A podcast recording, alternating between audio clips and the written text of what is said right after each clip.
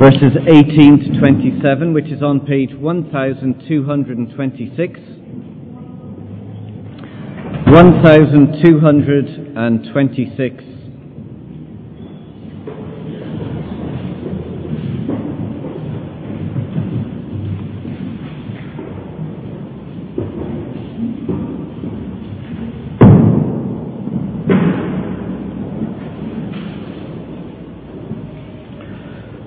One thousand two hundred and twenty-six, one John, chapter two, and we're going to read verses eighteen to twenty-seven.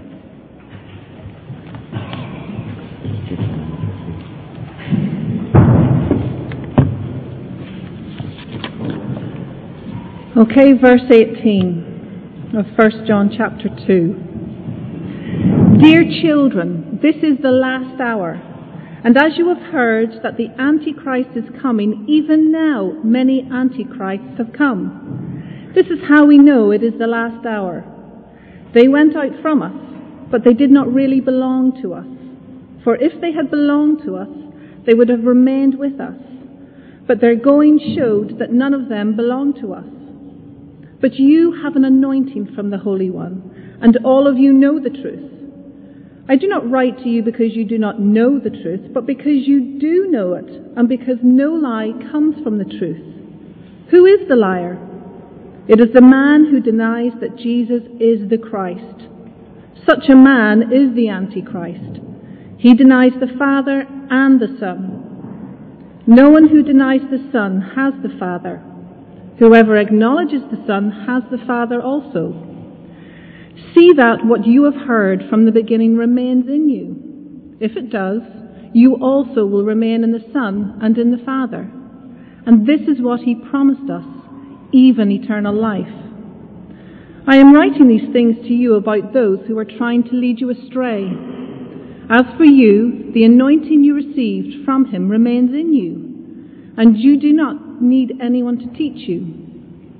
But as is his, as his anointing teaches you about all things, and as that anointing is real, not counterfeit, just as it has taught you, remain in him.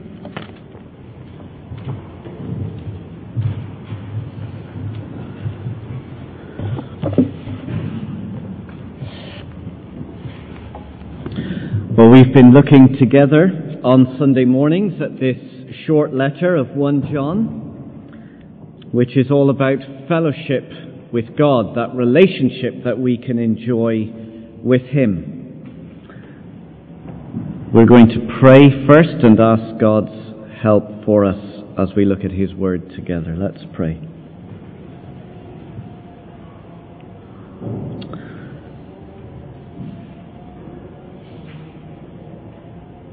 Father, we thank you for your word. We thank you for its truth. Thank you for its truth about the Lord Jesus. And we ask that you would also give to us your Holy Spirit so that we may understand Holy Scripture that we would understand your word, what it has to say to us today, how it applies to our lives, and how we should respond as your people. We ask that through this time together, we may know something more of the rich fellowship that we can have with God. We ask for your help in Jesus' name. Amen.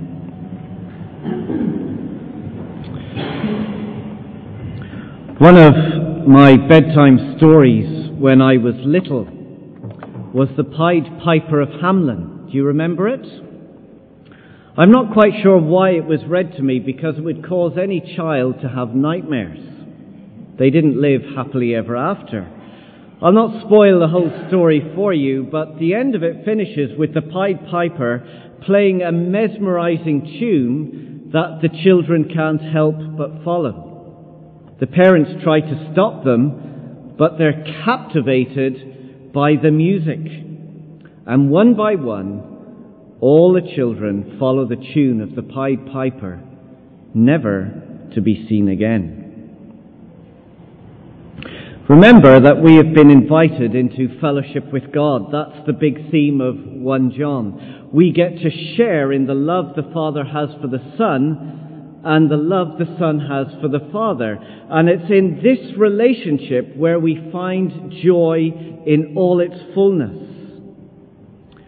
But we need to be so very careful to protect this fellowship.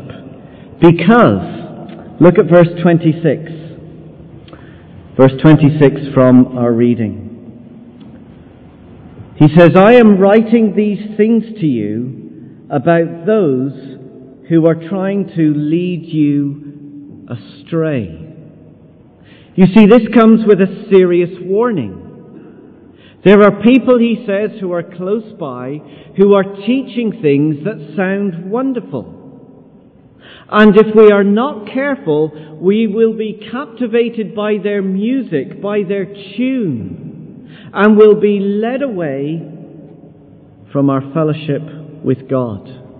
In fact, if we stop to listen to what they have to say, it's going to rob us of that deep personal relational joy that we have with the Father and with His Son. So we need to do everything possible to be able to protect our fellowship with God. Move on a few verses. Chapter 3, verse 7.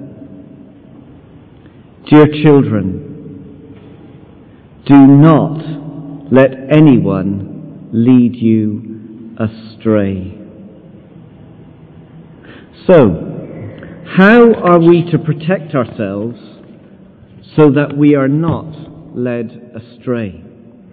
Well, we're going to look at four things this morning. The first two are quite quick, and then the other two we look in a bit more detail. So here's the first thing we need to look at. Know who they are. So who is it that is going to lead us astray? Well, go back to chapter 2, verse 18, the beginning of our text this morning. Verse 18 Dear children, this is the last hour. Now, the last hour is the Bible's way of describing that time before Jesus returns. Sometimes it's referred in the New Testament as the last days. It's simply a time frame to explain what will happen before Jesus comes again. So, what can we expect to happen during this time? Well, let's read verse 18 again. He says, Dear children, this is the last hour. And as you have heard that the Antichrist is coming, even now many Antichrists have come. This is how we know it is the last hour. Now, I wonder what comes to your mind when you hear that word Antichrist. It all sounds very threatening and frightening, almost satanic. And what could be quite worrying for us is we don't have to wait. Because look again at verse 18, it says, Even now, many antichrists have come. In other words, they are already here. Now, I don't want to cause us any nightmares, but we do need to take this seriously. An antichrist is simply someone who is in direct opposition to Jesus Christ. In fact, we're given a definition in verse 22. Have a look at verse 22. Who is the liar? It is the man or the person who denies that Jesus is the Christ. Such a person is the Antichrist. So they are not just people who don't believe in Jesus, they are people who actually go out of their way to persuade or teach others not to believe. So these antichrists, or we might call them false teachers, are trying to deceive us and lead us astray from our fellowship with God. And if we listen to them, They will rob us of the joy that we have with the Father and with the Son. So that's the first thing. Know who they are. Second thing, know where they come from. Where will we find these antichrists, these false teachers? Well, look at verse 19. They went out from us. Now that's a scary thought, isn't it? They're actually among us. They are in the church. They don't come from the outside, they have come from the inside. And don't expect to try and identify them by the way they dress or the way they look. They don't have two little horns protruding out of their head. They don't have a demon tattooed on their back. They look just like me. Ordinary people, just like you, who come on a Sunday or come on a Wednesday to home groups, people who preach and teach, who teach in Sunday school, who teach on a Sunday morning. They might even be baptized. They may even be members of the church. They give the impression that they too enjoy fellowship with God, but they are not true believers. Look at verse 19 again. They went out from us, but they did not really belong to us. You see, they claimed to know Christ. They said that they followed Jesus, but in reality their claim was false. Let's read the rest of verse 19. For if they had belonged to us, they would have remained with us, but their going showed that none of them belonged to us. Those who are true believers, or sorry, those who are not true believers, will walk away from the truth. It's not that they've somehow become unbelievers, that they were believers and now they've become unbelievers. The point is they never believed in the first place. They never did genuinely follow the Lord Jesus because true believers will always hold to the truth. So he's giving a very serious warning to the church, to people like you and me. We must be very careful of those who will try and lead us astray and rob us of the joy and the fellowship that we can have with God. And they come from inside the church. Well, now that we're all very paranoid and we're sitting com- uncomfortably in our seats thinking, hmm, is the person next to me one of these people? Or how about me? How do you know I'm not a false teacher? How do you know I'm not trying to lead you astray each Sunday morning? How are you going to tell? Which brings us to the third aspect. We must know what they teach. Have a look at verse 22. Here's how you will identify those who are trying to lead us astray. Verse 22. Who is the liar? Well, it's the person who denies that Jesus is the Christ. Such a person is the Antichrist. He denies the Father and the Son. You see, we can tell who these people are by listening to what they teach, and in particular, what they teach about the Lord Jesus. You see, at the heart of this distorted teaching is this denial. We read it there in verse 22. They deny that Jesus is the Christ. Oh, they'll claim all kinds of things. They'll say, Jesus was a good teacher. And maybe you've met people like that. They're quite happy to accept that Jesus is a kind person. He's a compassionate person. Sure, didn't he help people and make people better and, and feed people? And they will admit that he was a historical figure. Yes, Jesus existed. He, he walked on earth. but they deny that Jesus is the Christ. In other words, they deny that Jesus is both God and man. Now, that is a false or a distorted doctrine. And it's very damaging. Let's for a minute assume, okay? I want us to follow this line of thinking. Let's assume that Jesus is not God and man. What difference would it make? Does it really matter who Jesus is or, or what we think of Jesus? Well, first, if Jesus is not fully man, then that means Jesus could never be our substitute on the cross.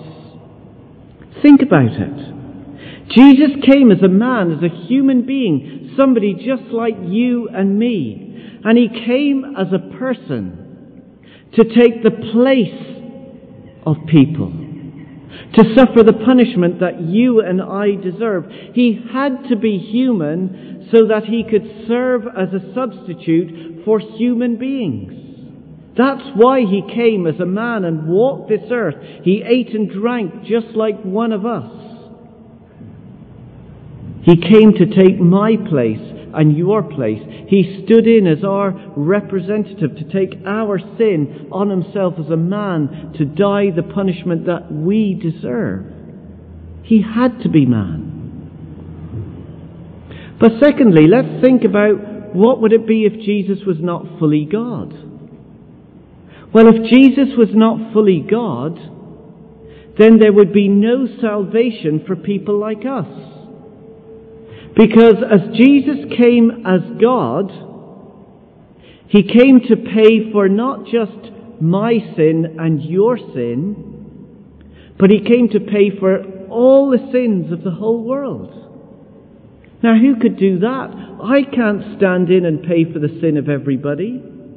I can't even pay for the sin of myself. Jesus had to be God so that he could perfectly represent all people. No human being could do that.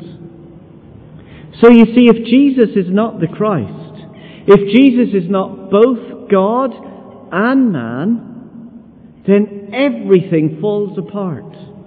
That means we have no forgiveness, we have no acceptance, we have no welcome before God. That means we have no way of enjoying fellowship with God. Look at verse 23. No one who denies the Son has the Father. So if we cannot accept the true identity of Jesus, then we can't enjoy fellowship with God. But whoever acknowledges the Son has the Father also. They are invited and they share in this deep fellowship with God. You see, what we believe really matters. And distorted doctrine or wrong belief will lead us astray from God. It robs us of that deep, intimate relational joy that we have with the Father and with the Son. So it's important to pay attention to what we believe. Now, some of you will be thinking, aren't you taking this a little bit too serious? Surely it really doesn't matter what you believe. You're into your doctrine, that's good for you. What counts is not what you believe, but how you behave. That's really what matters. You believe that Jesus is the God man, well, that's a good enough belief for you. But you know what? The way I think of it is, I'm just here to help people and love people. It doesn't really matter what you believe. Maybe people have said that to you before. Well, as much as we might try, we can't separate belief and behavior. In fact, wrong belief will always lead to wrong behavior. Wrong belief will always lead to wrong behavior. Again, follow with me this line of thinking. If you don't believe that Jesus is God and man, then what would it lead to? If you don't believe in that, what would it lead to? Well, first, it means we will never ever take sin seriously. It means we will live as we want and do as we please. What does it matter if I cheat on my wife? What does it matter if I steal from my employer? If sin's not an issue, well, I can do what I like. It doesn't matter if I tell lies to people. It doesn't matter if I gossip about my friend. So you see, rather than love others and put others first, it actually causes us to love self more than everybody else. If I don't believe that Jesus is the God man, then I'll live however I want to live. And I'll be the most important person on the planet. So belief affects how we behave. But it also follows this way as well that if I don't believe Jesus is God and man, that means I will never know true joy. Instead, it means my life will be shaped by guilt and fear because we'll carry with us all the pains and the hurts of the past. We will live looking backwards, thinking of all the things I've done, living in regret, living in shame because of past action, and there's never any way of undoing it. And we will never know true joy because we can never escape our guilt. You see, what we believe has a direct effect on how we behave and how that forms my relationship with God. So you see, if we get led astray on who Jesus is, then we will get led astray in our fellowship with God. We will not enjoy that relationship with Him because we are not living the way that we should do. So never discount doctrine. Never discount what we believe. It's vital that we understand what we believe. So that's the third aspect. Know what they teach. And then finally, how we protect. Because we want to protect ourselves from being led astray. We want to make sure that we don't get sucked in and get dragged away like those with the Pied Piper.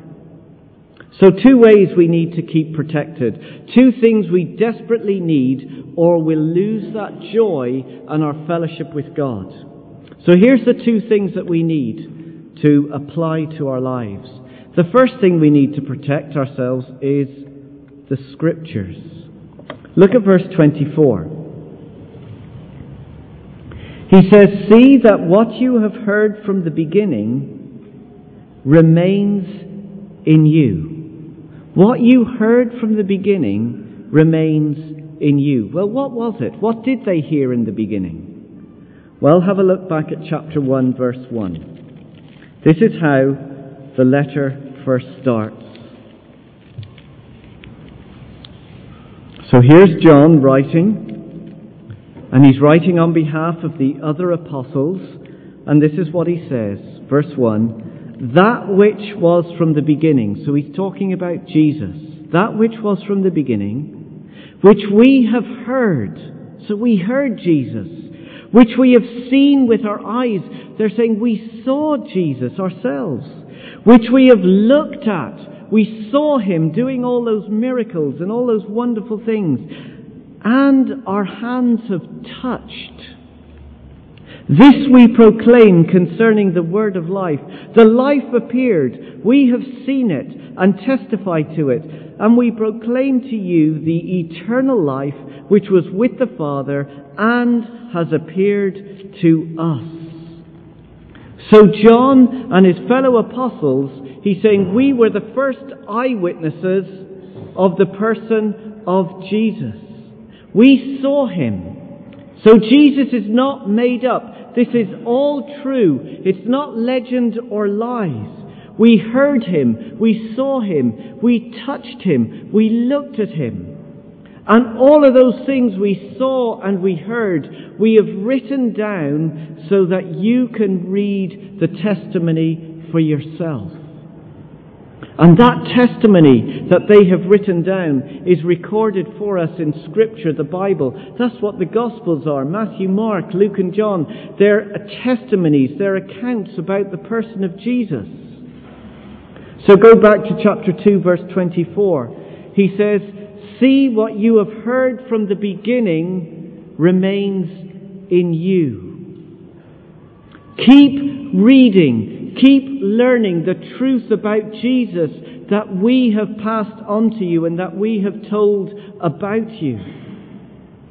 And look what happens if we keep to the truth, if we keep to what we've heard from the beginning. Look at verse 24 again. See what you have heard from the beginning remains in you. If it does, you also will remain in the Son and in the Father. And this is what he promised us, even eternal life. You see, this is God's means of keeping us in fellowship with the Father and with his Son. As we read the Bible, as we go back to the truth, as we go back to the very foundation of what we believe, it is there that we meet God, that we know him and enjoy him. It's in the Word, it's in the Scriptures that we encounter and experience the true and living God. If you want to know more about Jesus, then we go back to the beginning. We read what we know is true.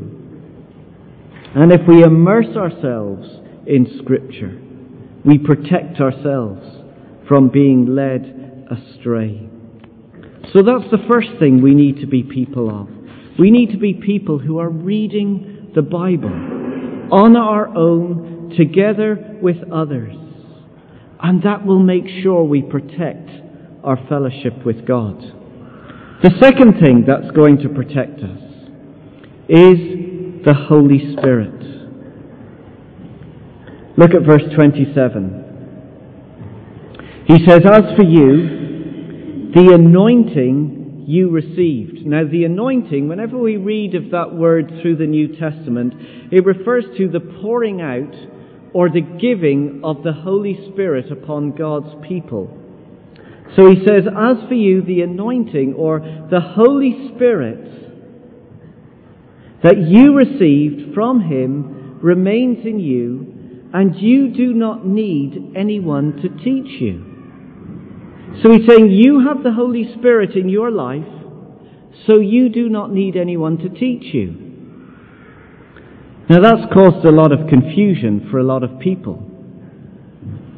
I remember telling another Christian that I was going to Bible college to help me to be a better teacher of the Bible. I wanted to learn more about the Bible so that I could help other people understand the Bible. And this was his response, and I remember it so clearly, and he quoted 1 John chapter 2 verse 27. He says, what do you want to go to college for? You don't need anybody to teach you because we have the Holy Spirit. So, does that mean we just do away with the Bible? We don't need anybody to teach us?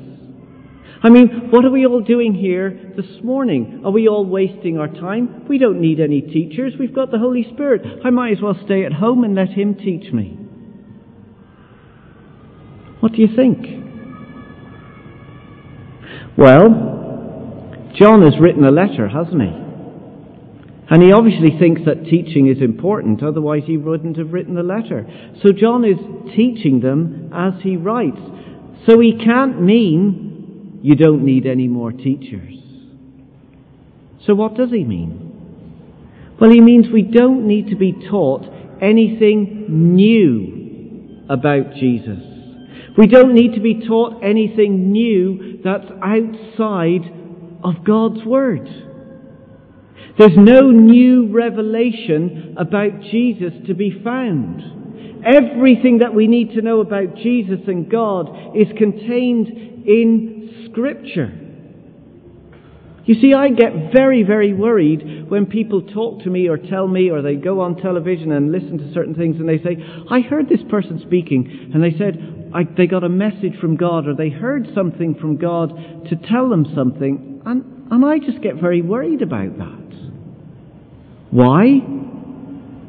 Because everything that we have is in Scripture. If somebody says, I'm going to tell you something new about God, I get concerned. You see, the Holy Spirit, let's read verse 27 again. As for you, the Holy Spirit you received from Him remains in you, and you do not need anyone to teach you. That's teach you anything new. But as His anointing teaches you about all things, and as that anointing is real, not counterfeit, just as it is taught you, remain in Him. You see, the work of the Holy Spirit is to remind us and to confirm in us what we have already been taught about Jesus. Go back to verse 21. He says, I do not write to you because you do not know the truth, but because you do know it. You've already received it. You know what the truth is. And so the Holy Spirit is there to remind you of the truth you already know. And let's be clear about this. It isn't a case of, well, you've got to choose between the Bible and the Spirit. You choose, this church is into the Scriptures, but this church over here is into the Spirit. And you've got to choose which one you like. No, we desperately need more of both. We need to pray for more of God's Holy Spirit so that we can understand more of God's Holy Scripture. So the Spirit is God's gift to us to protect us from being led astray. He reminds us of the truth about Jesus so that we can quickly turn back to what is right and good.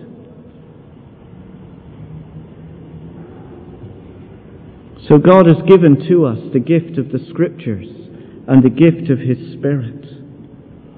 Why? Because we've got antichrists, false teachers, who are out to lead us astray. And if we listen to them, they will ruin our fellowship with God.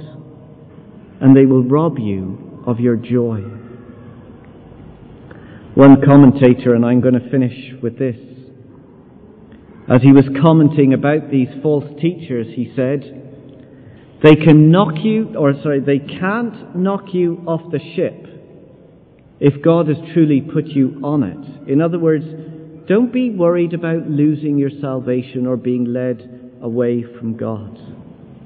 But these teachers, they can break your arms and legs and leave you in the infirmary the whole time so that you don't enjoy the cruise as it was meant to be enjoyed. We've been invited into fellowship. And to know and enjoy that fellowship Keep with the truth. Immerse yourself in Scripture. Saturate yourself by praying for more of the Holy Spirit. And if we do that, we will not go astray. Instead, we will enjoy a rich fellowship with God. Let's pray together.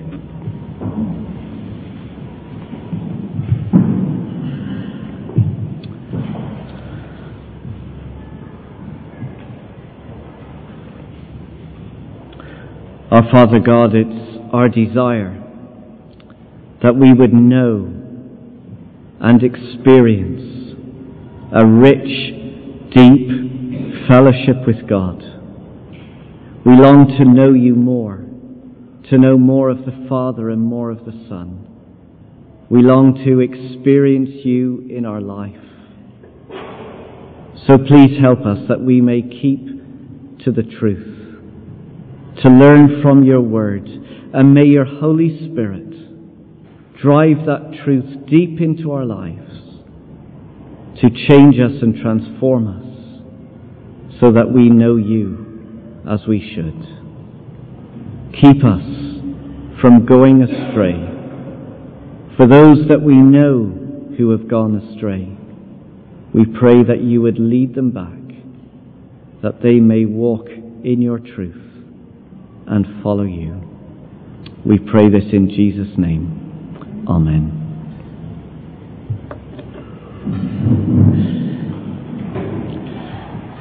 We're going to sing together.